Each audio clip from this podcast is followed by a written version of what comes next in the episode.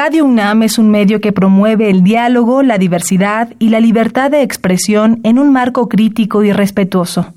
Los comentarios expresados a lo largo de su programación reflejan la opinión de quien los emite, mas no de la radiodifusora.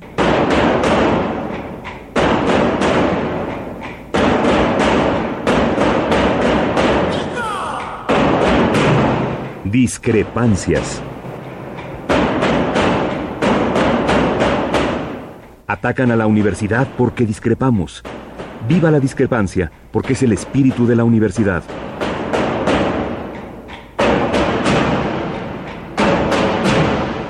Martes de Discrepancias. Conducen Tobián Ledesma y Miguel Ángel Velázquez.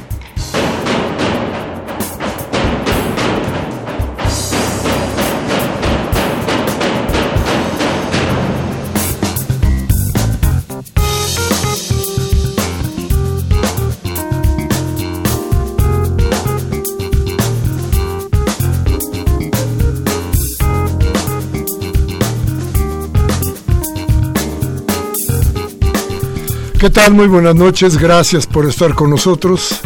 Esto es Discrepancias, aquí en Radio Universidad, como todos los martes, y también está aquí, claro. Bien, Ledesma, buenas noches, estoy. Hola, muy buenas noches a todas y todos. Bueno, estamos en condiciones de decirles a ustedes que tal vez para el lunes eh, las ventanas donde el jefe de gobierno se asoma de vez en cuando a ver qué pasa en el zócalo no tengan al mismo habitante. Eh, es muy probable, es muy probable, óigalo así como le estoy diciendo, muy probable que Miguel Ángel Mancera deje en estos días, de aquí al fin de semana, la jefatura de gobierno, que quedaría también probablemente en manos de eh, José Ramón Amieva, siempre que éste sea eh, siempre que Miguel Ángel Mancera pide un permiso por los próximos tres meses. Si fuera el caso de que fuera un permiso permanente, entonces tendría que ser la Asamblea Legislativa la que tuviera que nombrar al sucesor. Cuestión que se ve, pero muy, muy negra, porque ahí habría una discusión muy interesante sobre quién podría suceder a Miguel Ángel Mancera. Eh, Dicen algunos que será el próximo sábado cuando Miguel Ángel Mancera se ha aceptado en las filas del PAN como un posible candidato al Senado por parte de ese partido o de la alianza, como usted quiera. Pero la cosa es que este sábado será la convención del PAN o la reunión panista en la que habrá de decidirse tal cosa y esto, bueno, pues ahí ahí nos tendrá traerá buenas o malas noticias eh, para, sobre todo para Miguel Ángel Mancera, que no veo cómo pudiera ser apoyado por un partido tan de derecha, habiendo estado poco antes en el PRD. El PRD que como usted quiera se deslavó, eh, se le quitó todo el amarillo y quedó negro como la... Pero, pero ahí está. Y que viene enseguida, bueno, yo creo que vendrá una disputa muy interesante en todos los terrenos de lo político, porque las cosas no serán tan fáciles como quito y pongo y me alejo. Yo creo que tenemos un buen rato para conversar sobre el asunto, pero bueno, dada la noticia, Vamos a un corte, los teléfonos 55 36 8989. Nuestra alada sin costo 01800 50 52 68 8. Vamos al corte y regresamos.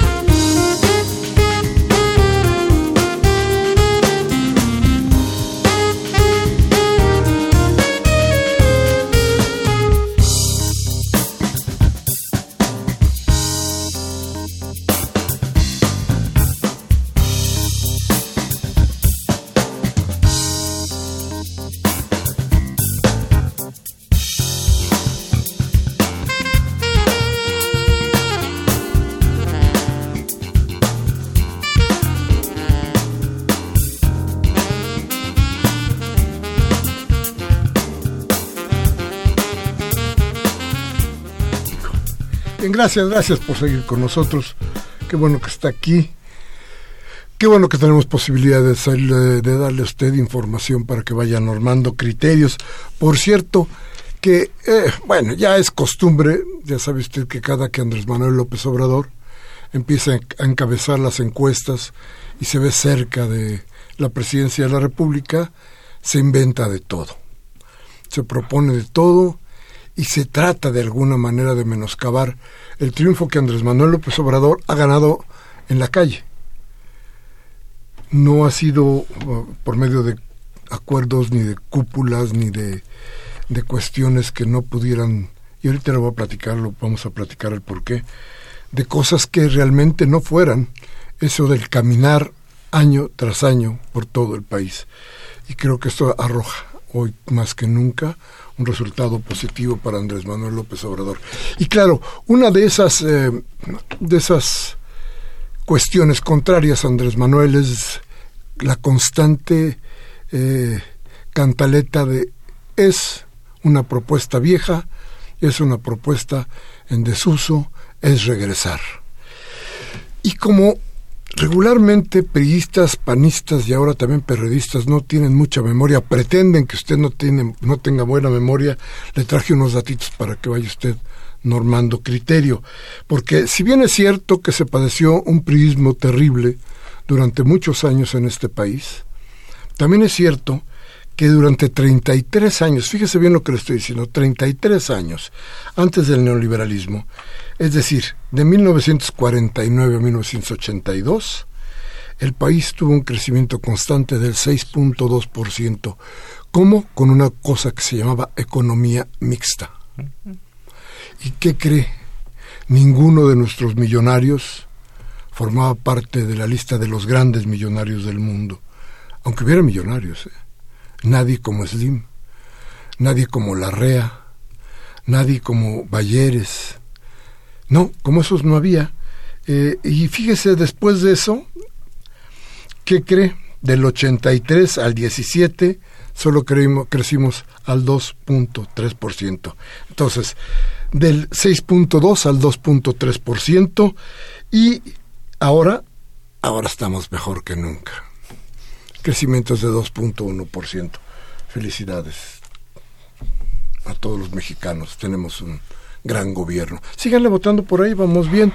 Y hay muchas cosas que de cualquier manera tendríamos que analizar bien porque lo que pasa hoy es necesario verlo de frente. Mire, ahora que están diciendo, yo trato no de justificar las acciones de Andrés Manuel López Obrador, porque a final de cuentas no tengo nada que ver con, con su conciencia, pero, pero sí quiero explicarme mi voto, el mío.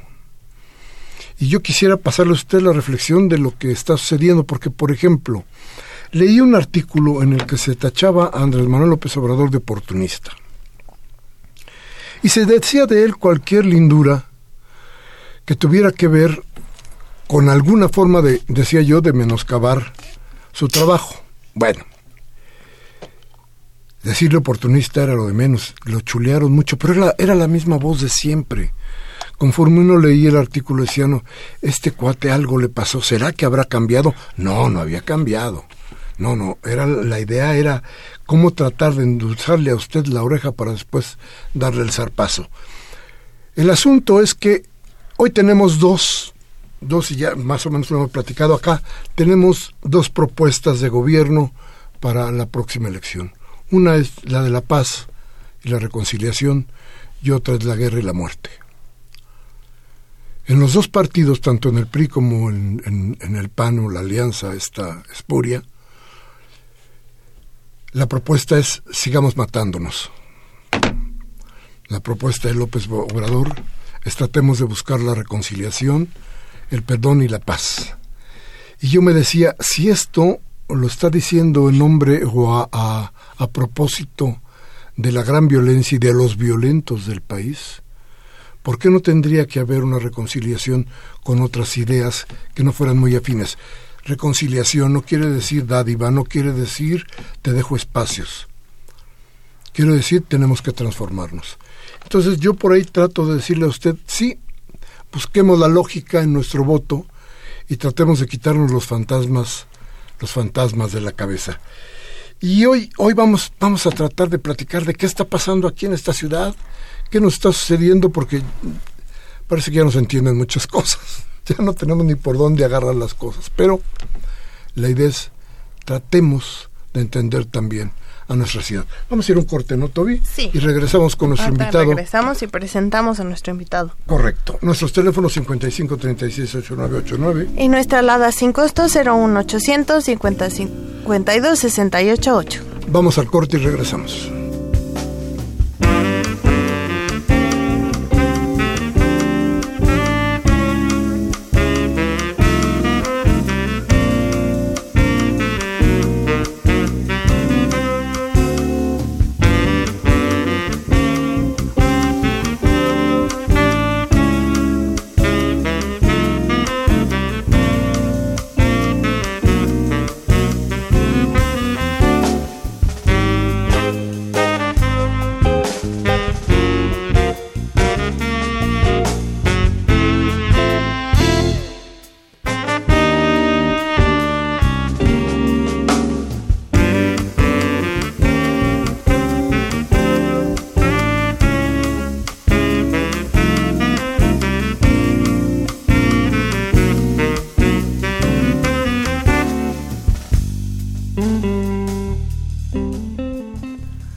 Gracias, gracias por seguir con nosotros. Bueno, pues una de las cosas que ha dejado las precampañas o esta simulación de campaña que se hizo durante un buen rato ha sido desde luego una una constante.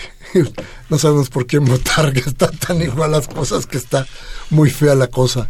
Pero bueno, siempre uno intuye por dónde ser el mejor camino. Se supone que en esto no se podían dar este, ideas de que cómo tendrían que ser los gobiernos, ¿no? Y bueno, por ahí se, se emparejaron, aunque qué bárbaro, hubo unos aquí en el DF. Ah, sí. Que qué barbaridad, ¿no? No hay espacio que, que no quieran dejar. A ver, preséntanos a nuestro invitado y vamos a empezar. El día de hoy, bueno, me da mucho gusto presentar a nuestro primer invitado del año en el programa de Discrepancias, al diputado local José Alfonso Suárez del Real. Él es parte del grupo parlamentario de Morena en la Asamblea Legislativa del Distrito Federal. Bienvenido aquí al programa de Discrepancias. Gracias, muy amable por esa recepción y un honor ser el primero en este año. 18. Sí, sí, sí. Un, un año que- un año- un año complejo. Complejo, conflictivo y Com- hijo, Sí, sí. este, sin posibilidades de adivinar qué puede pasar. No, que, a ver, ¿qué van a hacer ahora para frenar a Andrés? Ah, Ya dijeron que es oportunista, dijeron que ya no crece, aunque todos los días Crece, llega el anuncio crece. de que alguien se pasó Así para allá, pero ya no crece. Este, ¿qué más le dicen? Eh, Pues que siguen con el viejo. discurso de que llevará a México A como Venezuela. Ah, sí, sí, Venezuela, sí, la venezuelanización este discurso vacío sin ningún criterio político ni ideológico. Pues No, ideológico sí, pues es la derecha golpeando, claro. pero con toda la pero sin, eso, si- sí. sin argumentos Exacto, sin contundentes que te digan, a ver, no habla ruso. O sea, Ah, claro, por ejemplo, no habla ruso. Luego, de repente, Trump lo estaba apoyando de una manera este triangulada, luego ahora Venezuela, etcétera. Me parece que ya son demasiado viejos esos argumentos y que la gente está como comentabas al inicio, tomando conciencia de que la propuesta es una propuesta de paz y de recon- reconciliación, porque este país necesita reconciliación y esta ciudad también, y muy profundamente. Hay muchos agravios, hay muchos sinsabores, muchas insatisfacciones, muchos malestares y hay, lo debo de decir delante de ti, un reconocimiento de un trabajo de constituyentes que no se entiende el por qué se abrió esta, yo no le llamo vacatio legis, como dicen los abogados, yo digo que es principia legis, porque si ya la promulgaron, nosotros los legisladores seríamos los primeros que tendríamos que estar adecuando todo lo que estamos haciendo en la Asamblea de conformidad a los mandatos de ese nuevo pacto. Y ese pacto es un pacto de reconciliación. Es un pacto de reconocimiento de derechos plenos. Hoy me encontraba yo con algo maravilloso. El patrimonio cultural de esta ciudad lo, de, lo califica de interés público. O sea, ¿cuándo se ha visto algo tan maravilloso como que el patrimonio cultural, tangible o intangible, es de interés público y eso te conlleva a una serie de mecanismos que más adelante desarrollas o este proceso de alcaldías que terminan de facto con esta eh, figura del unipersonalismo en gobiernos de demarcaciones políticas. El delegado feudal. El delegado feudal, exactamente. Y el contrapeso de los concejales, ¿qué, cuánto trabajo nos ha costado defender esos concejales, las concejalías, y ahora pues nos la quieren cooptar con la compra diciendo que si 40 mil pesos, cuando realmente ustedes los constituyentes tienen la razón. Nosotros los legisladores de esta Asamblea no tenemos facultades para los tabuladores. Eso es un ámbito del Ejecutivo. Pero se les ocurrió y entonces había que defender y había que poner un mínimo. Y lo bueno es de que hay gente sensata que sabe hacer las cosas, sabe trabajar y en el presupuesto para lo que alcanza es para el básico, el mínimo que se propuso es lo que está presupuestado por lo menos los tres primeros meses. Mm. Y eso es con lo que se van a tener que sostener durante esos tres primeros meses. Pero son, a ver, cumplió un año de promulgada la Constitución. Sí. De lo que se puso en las páginas de, de este texto en, y en lo que se ha legislado, que es la parte electoral, ¿qué quedó? Mira, lo que ha quedado es una cantidad enorme de acciones de inconstitucionalidad, de amparos promovidos por quienes entendemos que el nuevo pacto social de esta ciudad nos tiene que aplicar de una forma u otra. Lo otro es meramente pues un formalismo o sea, yo siempre dije, no he encontrado una constitución en ningún país que dure tanto. Vamos, ni la del 57, que no había internet, wifi y todas las eh, tecnologías que podían agilizar la información, fueron 90 días para su aplicación.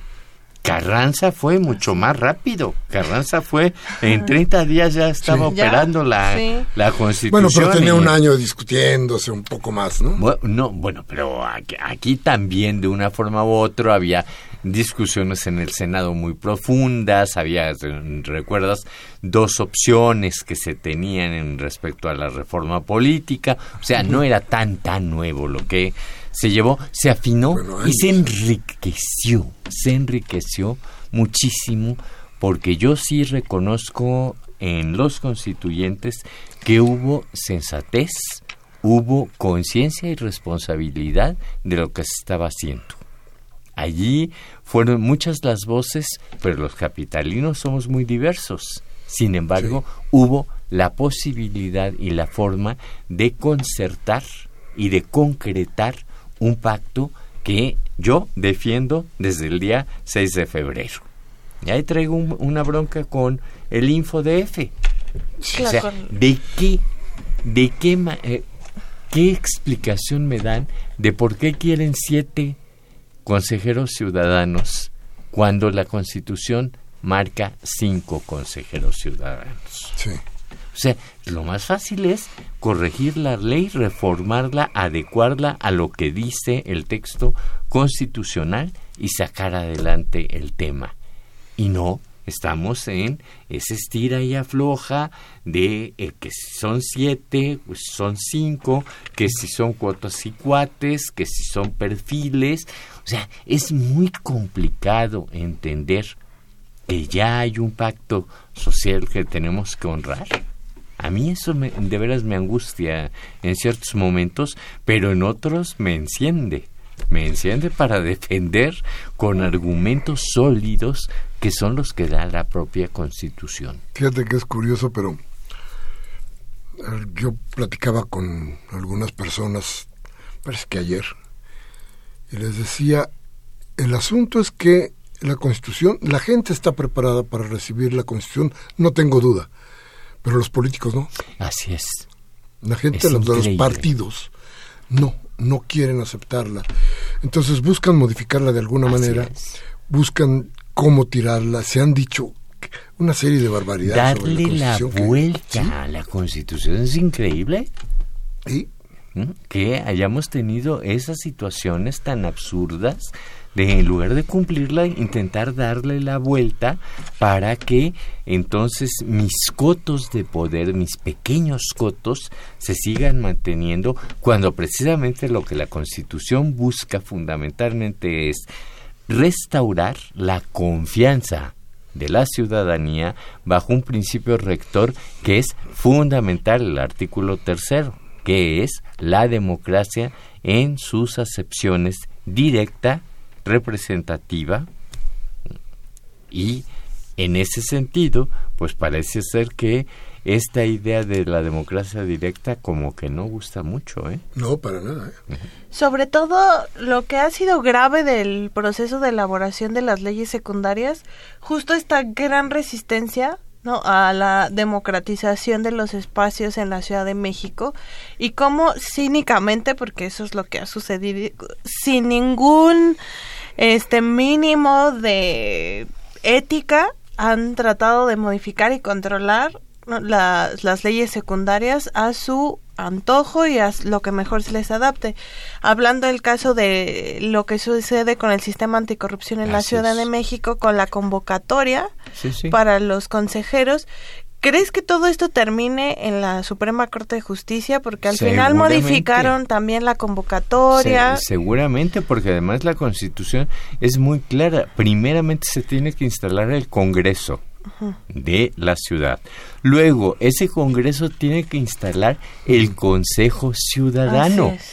Y el Consejo Ciudadano es el que inicia el proceso del sistema anticorrupción que además también resulta inconstitucional con la Constitución Federal. Efectivamente. Entonces no es solo que sea capricho de la Constitución de la Ciudad de México, siendo con la federal también la quisieron modificar. Mira, yo yo coincido y comparto esta eh, esta lectura que se da de algo que es una realidad y digo que la excepción confirma la regla en la ley de alcaldías. Claro. En donde sí me permitieron, allí sí, abrirla, hacerla abierta al público, con la participación de otros eh, actores, legisladores, constituyentes, etcétera, etcétera. Y bueno, el golpe fue al final cuando metieron ese artículo transitorio para este normar el tabulador de concejales. O sea, todo lo demás estaba acordado, concertado, consensado, comunicado, difundido con máxima publicidad. Entonces, esto es eh, curioso porque no se ha publicado todavía la, la ley de alcaldías. En el cajón. Y, ¿Sabes cuál es el problema? O sea, a ver, seamos claros. ¿Cómo va a salir dentro de un poco más de un mes un candidato o candidata a alcaldía si no sabe lo que es una alcaldía. Por eso me urge a mí que se publique, por eso luché tanto de que fuera tan pública, porque es una nueva forma de gobierno, no es el delegado, la delegada, es hay un contrapeso allí, hay este facultades directas, coordinadas, subordinadas, hay una serie de facultades adicionales a las que tienen los actuales delegados. Hay un cronograma para el que puedan recuperar eh, la responsabilidad de la seguridad en la policía de cercanía o policía vecinal. Existe toda una serie de elementos O sea, ellos tienen que saber que los primeros 90 días, bueno, tienen que presentar un programa de 90 días y a partir del primero de enero tienen 20 días para presentar un programa tanto a la sociedad, a su comunidad, a sus gobernados, como a sus concejales, que debe de estar sustentado en el presupuesto que previamente lo aprobaron. Ahora sí ya no van a ser gobiernos de ocurrencia, tienen que tener un soporte financiero en el presupuesto aprobado. Y esas dos cosas es lo único que van a vigilar los concejales. Y fíjate que hoy, hoy platicaba, hoy platicaba con Porfirio Muñoz y platicábamos de todo este asunto. Me decía que él está haciendo un movimiento por el voto efectivo, que hay un movimiento que está creando por el voto efectivo. Y resulta que en la Constitución venía el voto efectivo en el, en el 29 y desapareció. En la Comisión de Ciudadanía, eso no. En la Comisión de Ciudadanía. desapareció el voto efectivo. Este, ¿Cuál es cuál era la idea? Un poco lo que estás diciendo. a ver, la idea del voto efectivo era decir, el voto no puede quedar solamente en las urnas y en el recuento. El voto es el compromiso que tiene que hacer el gobernante con los gobernados. Y si el gobernante no cumple, hay traición al mandato. Y si hay traición al mandato, necesariamente tiene que haber revocación. Así es. Ese era, ese, era, el proceso y esa era la idea. Exactamente. Pero ¿En dónde se diluyó en la Constitución? No, en la Constitución está en la Constitución. pero en la Asamblea ya no estuvo. Sí ya no, se leyó, ya no se dijo nada y desapareció por arte de magia. Eh, en, la, en la ley correspondiente electoral. En realidad podría hacerse un ajuste en la ley de participación ciudadana, ¿no? Cuando se retome la figura de revocación ah. del mandato. A ver, ahí yo, yo traigo una de conformidad a como yo leo la Constitución la ley de participación ciudadana tiene que elevarse de rango, tiene que ser la ley de la democracia de los habitantes y ciudadanos de la Ciudad de México. Y debe de contener allí las figuras de la democracia directa, de la participativa y de la representativa ahí y entonces allí entraría la participación como uno de los instrumentos de la democracia.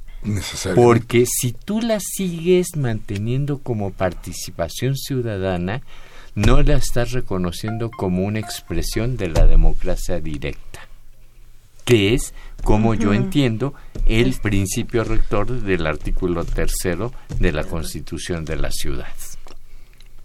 Bueno, pero mira, Tan mal les ha ido a todos estos, que esta gente contrarios a la Constitución, que hoy los diputados federales ya están pidiendo a gritos que Ochoa Reza se vaya de la jefatura priista, porque ya no lo aguantan.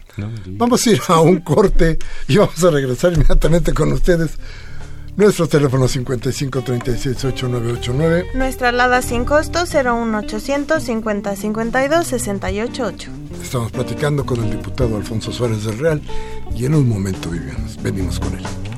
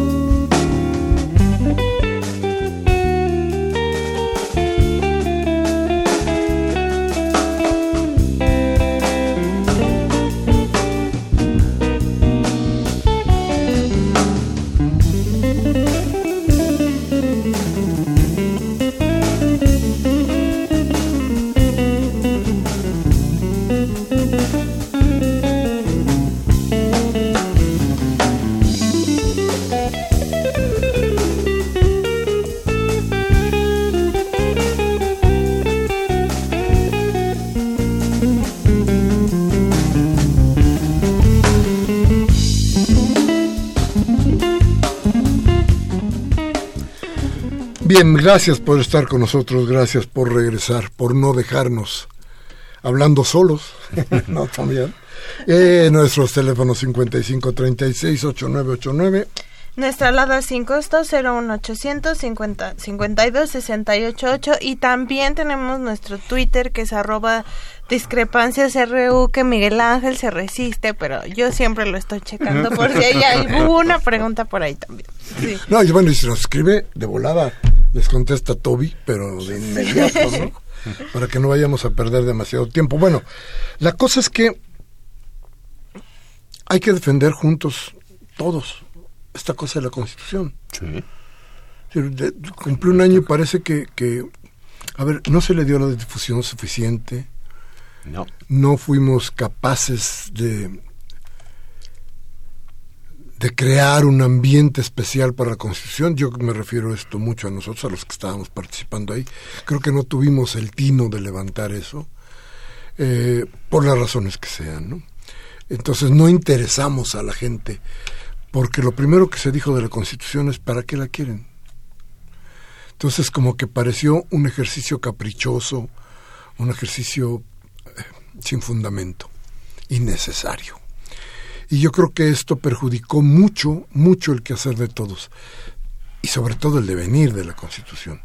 Pero creo que hoy, a la luz del, del texto, que debería conocer muchísima gente allá en, un deber del, del, gobierno tendría que haber sido el dejar que la gente conociera su constitución, no lo hizo jamás. Este, pero yo creo que deberían de conocerlo porque son las reglas que hemos impuesto o que se han impuesto para tratar de hacer mejor nuestra vida, ¿no? Exactamente, para generar un ambiente de conciliación de las ideas, de respeto a las libertades y de concertación, tanto en lo político como en lo administrativo. Y a mí me parece que, o sea, nosotros, los legisladores, que todavía tenemos un pequeño trecho, tenemos la obligación de ocupar todos los espacios que tengamos a nuestro alcance para promover la Constitución defender la Constitución junto con la gente, con los constituyentes, con el observatorio, con las figuras que se hayan creado, porque no podemos permitir que el olvido se apropie de un documento tan fundamental y tan largamente acariciado. Estamos hablando de la época de Prieto que cumplió 200 años Guillermo Prieto, por cierto, de 200 años el 10 de febrero. Estamos hablando de el propio nigromante defendiendo a los habitantes de esta ciudad. Hablamos de 1857 ya pretendíamos que se reconociera a el Distrito Federal como una entidad con derechos plenos, una entidad soberana que tuviese su propio Congreso y su propia Constitución. Lo logramos hasta ahora, en el 17, y no podemos permitir que los avatares políticos, porque yo sí soy, aquí se aprovechó el fuero. Si Miguel Ángel Mancera fuese precandidato a la presidencia de la República, seguramente esta sería su carta de presentación. Pero como se le cayó esa aspiración legítima, porque yo no la critico, entonces pareciera ser como que ya ya no, ya no, me interesa como se debiese. Y, y, eso duele, pero al mismo tiempo alienta porque, vuelvo a reiterar, y no escoba, los constituyentes de todos los partidos hicieron un gran trabajo. Fíjate que te voy, a, te voy a platicar algo que vi en todo esto del análisis, ¿no? Fíjate, esta ciudad votó, vamos a ir a la elección pasada, a la elección federal pasada, votó el 64% para que fuera este gobierno por la izquierda, es decir, la gente votó por la izquierda. Pero quienes se plantean que no debe pasar la ley ni la constitución son las minorías. Sí. Resulta que el PAN, que no tiene prácticamente nada, bueno, aunque ahora Xochitl Galvez es es este la consentida del gobierno central, pero bueno, este resulta que no tienen no tienen mayor fuerza, no tiene mayor fuerza tampoco de ninguna manera el PRI y resulta que ellos son los que van a mangonear y el PRD que ha perdido lo suyo, bueno, pues entonces este pues cómo y las mayorías y la gente, eso es lo que no importa, me parece, para muchos. ¿eh? Exactamente. Es, es preocupante para muchos, ¿no? O, un este, acicate para muchos también. Sí, pero, pero, ¿qué salidas nos dejan? Mira, la, la gente, como dice Andrés Manuel, el pueblo es sabio. Y el pueblo se da cuenta. Y cuando tú llegas a, a nivel de, de, piso y empiezas a hablar del texto constitucional, de qué es una alcaldía, de esto, esto, la gente empieza a entenderlo y empieza a apropiarse de estos nuevos conceptos. Es su vida. Claro. Y es el cambio en donde ve por dónde hay una salida a tanto agravio, a tanta imposición, a tanto maltrato que se ha percibido y un abandono ¿no? de obra pública, un abandono de una serie de cosas enfrentado a una gentrificación que la gente ya no aguanta. Claro, claro. ¿Qué, qué, qué, qué, qué queda para esta asamblea? Nos queda un periodo ordinario, que no puede ser el periodo ordinario de me importa un rábano, ya me voy a esto. Perdón, compañeros y compañeras legisladores, es el último periodo ordinario de la última legislatura de la Asamblea del Distrito Federal. Qué fuerte. Lo poco que podamos hacer es nuestra responsabilidad y obligación. Y en ello tenemos nosotros que procurar no generar esta situación de planchemos esto, planchemos un sistema anticorrupción eh, para que al fin y al cabo ya no nos toca. Y, no, no, no. Tenemos que vigilar que ser los garantes de que el nuevo, el primer congreso de la ciudad no va a tener rémoras. No le vamos a heredar Frankensteins no le vamos a heredar los monstruos de los cuales nos queremos deshacer quienes vivimos en esta ciudad. Y eso es algo que tenemos que asumir a cabalidad. o hacemos las cosas bien o mejor se las dejamos al Congreso. Claro, pero a ver, ¿pero qué puede pasar?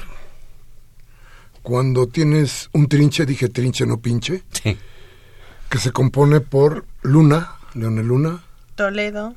Toledo, fíjese nada más que chulada. Y Romero.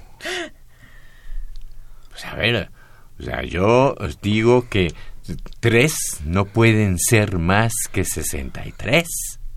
La verdad. Pero esos 33, esos tres, tener una, una bolsa de dinero llena, ¿no? Sí, 14 mil millones de pesos. Y que ya el propio Miguel Ángel Mancera ha reconocido que es errónea la, la formulación que se mañosamente inscribió en el presupuesto de egresos de esta ciudad a efecto de que todos eh, esos eh, recursos pasaran por el visto bueno de estos tres eh, eh, legisladores. No hay legisladores de primera y de segunda. En los hechos ellos lo han querido hacer así.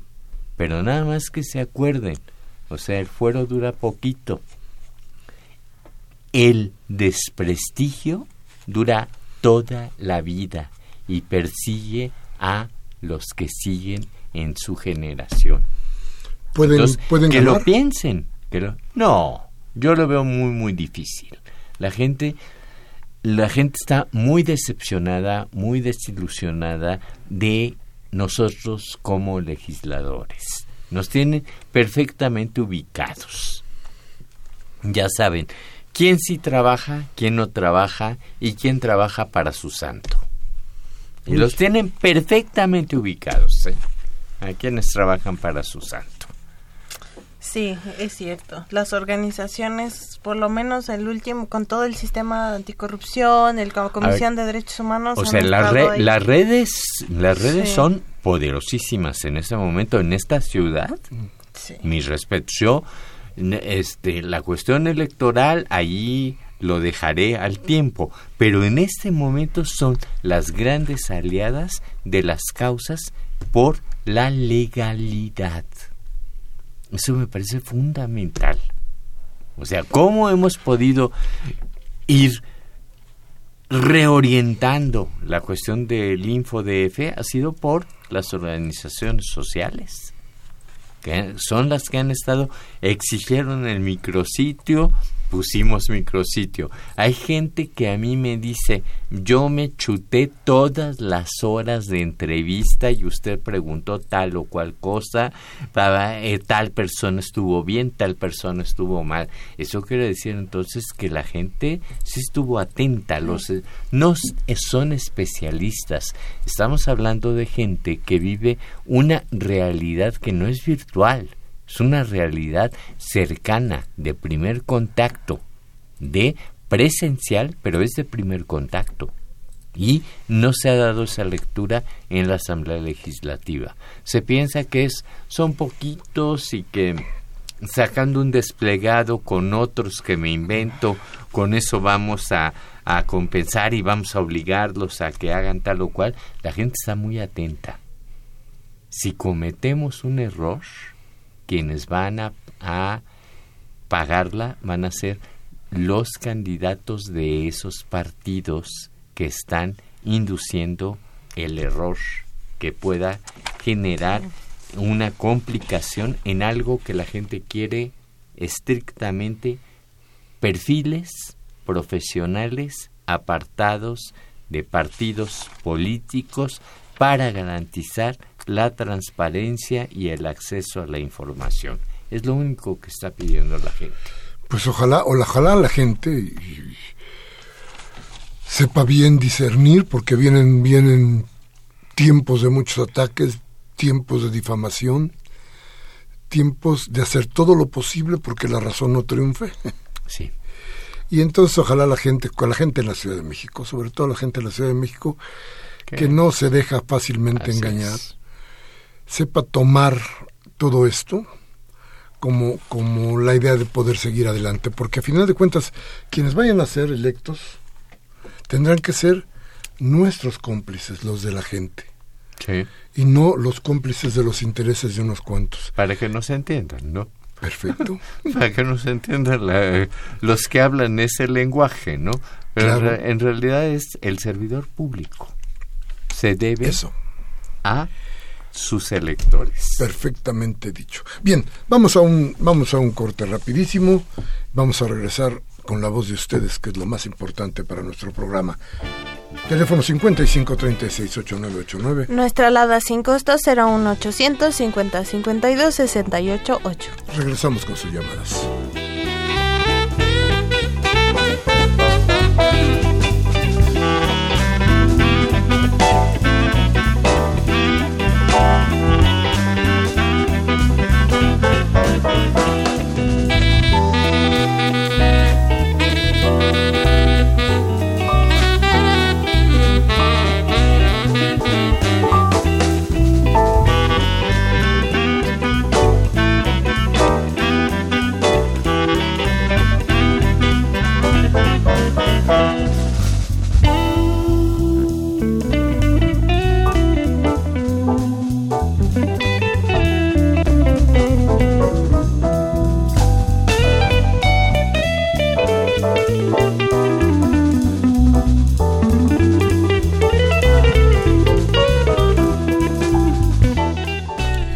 Gracias por seguir con nosotros.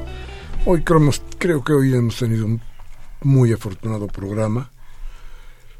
Qué bueno que estuvo, que está todavía aquí con nosotros el diputado Suárez del Real, que nos, ha dicho cosas que de alguna manera nos deben de de lo que está sucediendo entre quienes hacen las leyes.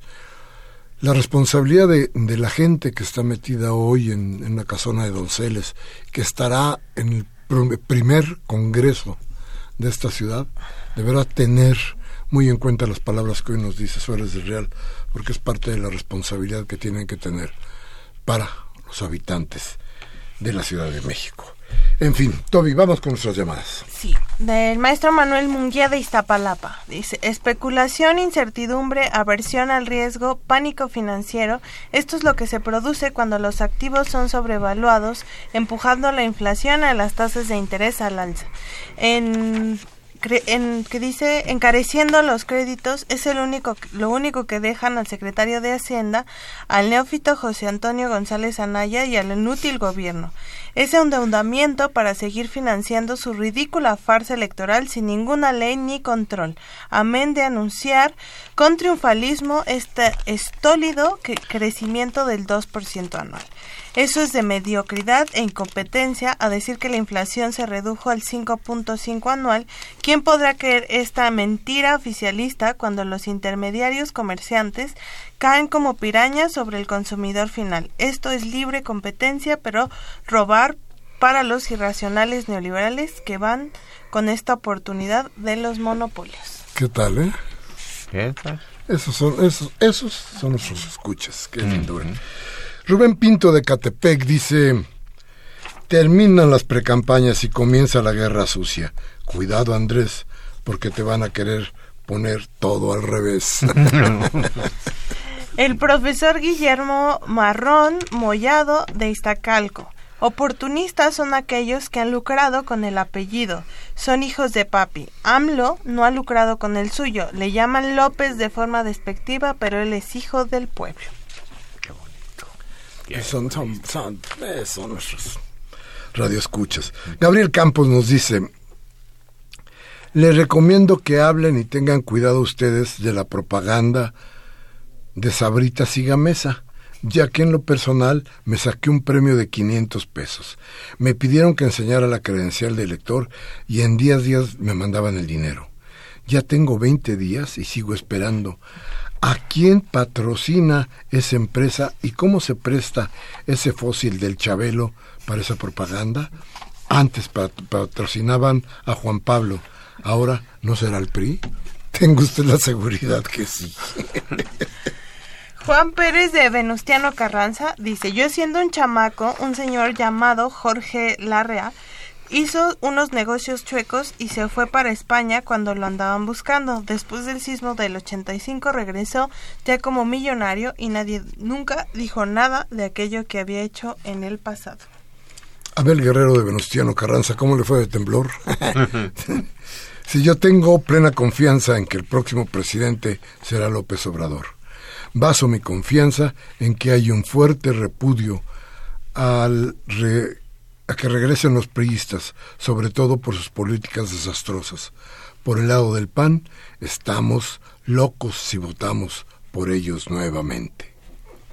Lilia Cárdenas de Naucalpan con una pregunta muy interesante dice, no entendemos por qué deben ser, no deben ser presidencias municipales en lugar de alcaldías. ¿Por qué debemos copiar el modelo gringo? Dice, estamos cansados de burocracia galopante, incompetente, inoperante e ineficiente. Le prometo un programa sobre alcaldías para que nos quede claro el asunto. A la señora Servín, un abrazo, un beso y un saludo. Ella nos habla de la Cuauhtémoc, dice, está muy contenta por su invitado. Me gusta cómo habla, le mando abrazos y besos. Ahí está. ahí está, ahí está. Karen Dam de Miguel Hidalgo, muchas gracias siempre con su llamada. Se tengo una gran ilusión de que gane López Obrador y que haya comedores populares en Chiapas, Guerrero y Oaxaca para empezar, para resolver el hambre porque todo lo demás no sirve de nada. La señora Cárdenas de Naucalpan nos manda saludos, saludos a nuestro invitado. Dice, lo que necesitamos es quitar al INE. Son unos corruptos los venezolanos están a punto de ser invadidos por los gringos. Uf, qué lío el de Venezuela, ¿eh? Qué cosa tan terrible. Los gringos, mire, ¿se acuerda usted del Chorrillo y Panamá? Pues aguas, porque había una invasión de ese tipo? Yo estoy, se huele, pues ya está muy, muy claro que los gringos han hecho todo lo posible por quedarse con el petróleo de Venezuela. No lo pudieron hacer con Chávez, no lo han podido hacer ahora, por más mal que nos cayeran los, los personajes estos han defendido lo que no hicimos nosotros, su patrimonio, el patrimonio de todo el país. Y esa, la condena por esa defensa será la invasión de los gringos. Nuestra solidaridad con los venezolanos. Guillermina Medina de Álvaro Obregón. Dice, aquí fue delegado Leonel Luna, ahora dejó un cercano a él. En la colonia Merced Gómez de la delegación permite que un individuo invada calles, venda fierro, tenga carros en todo el, lugar con el visto bueno de la delegación que debe de recibir dádivas. ese es nuestro legislador. Ahí está. La señora Irma Belmont de Tultitlán Dice, ¿por qué México compró tanto armamento? ¿Para qué? Pues como para que lo que decíamos al principio, para seguir con la guerra, para seguirnos matando. Pues no hay ninguna otra explicación. Este, suponía que éramos un país de paz. Y nos dice al invitado, con usted trabaja un periodista que le tira mucho a Andrés Manuel. ¿Por qué lo contrató? ¿Quién será tu periodista infiltrado? ¿Tengo periodista infiltrado? no. El señor Lorenzo Márquez de la colonia Narvarte. El señor AMLO ya está insoportable. Ya es un desvergonzado al traer a Ebrad a su campaña y abrazarse. También ahí anda con el Monreal y nadie dice nada de ellos. Acuérdese que lo que decíamos era un poco de tratar de meternos en la reconciliación. Es decir, si los rencores triunfan, pero todos seguimos en la guerra. Y entonces, este, pues que cada quien compre su metralleta y vámonos al mercado bien armados. Dice, eso no quiere decir que esté bien o mal, quiere decir que tenemos que tener una reconciliación. Quiere, quiere decir que tenemos que rehacer todas y cada una de las condiciones de vida que tenemos hoy, porque lo único que yo creo que es que no podemos dejar de lado es el tamaño de la violencia, de la pobreza y de la necesidad que hay en este país y de la pudrición que han hecho de una sociedad que antes era antes era otra cosa. Augusto Holguín de Coyoacán dice, la armonía de los miembros destacados por la corrupción que emigran a Morena le están dando verdadero prestigio de deshonestos y expriistas, como se conforma la cúpula del partido. Ahí se los dejo de tarea, creo que ya se lo contesté.